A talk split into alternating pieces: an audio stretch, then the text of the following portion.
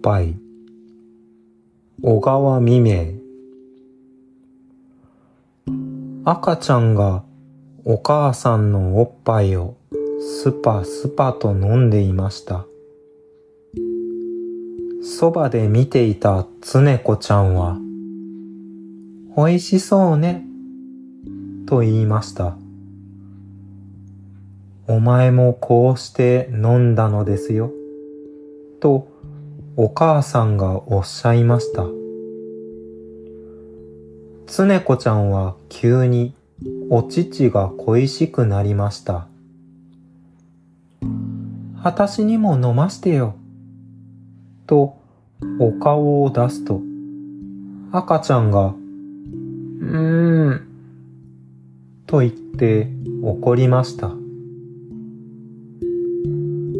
意地をつついてはいけません。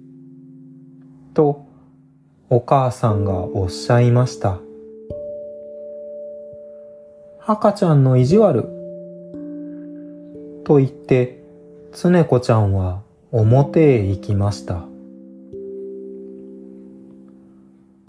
お隣のよしおさんと遊んでいると、風が吹いてきて、ゴミがお目目に入りました。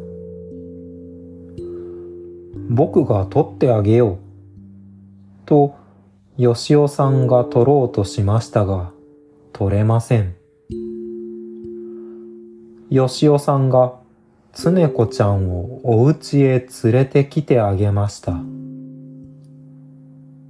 お母さんは、よしおさん、ありがとう、とおっしゃいました。つねこちゃんはよくお目目を洗いました。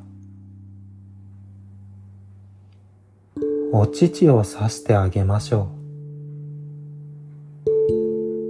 う。つねこちゃんはお母さんに抱かれて、おっぱいをたらたらとお目目に入れていただきました。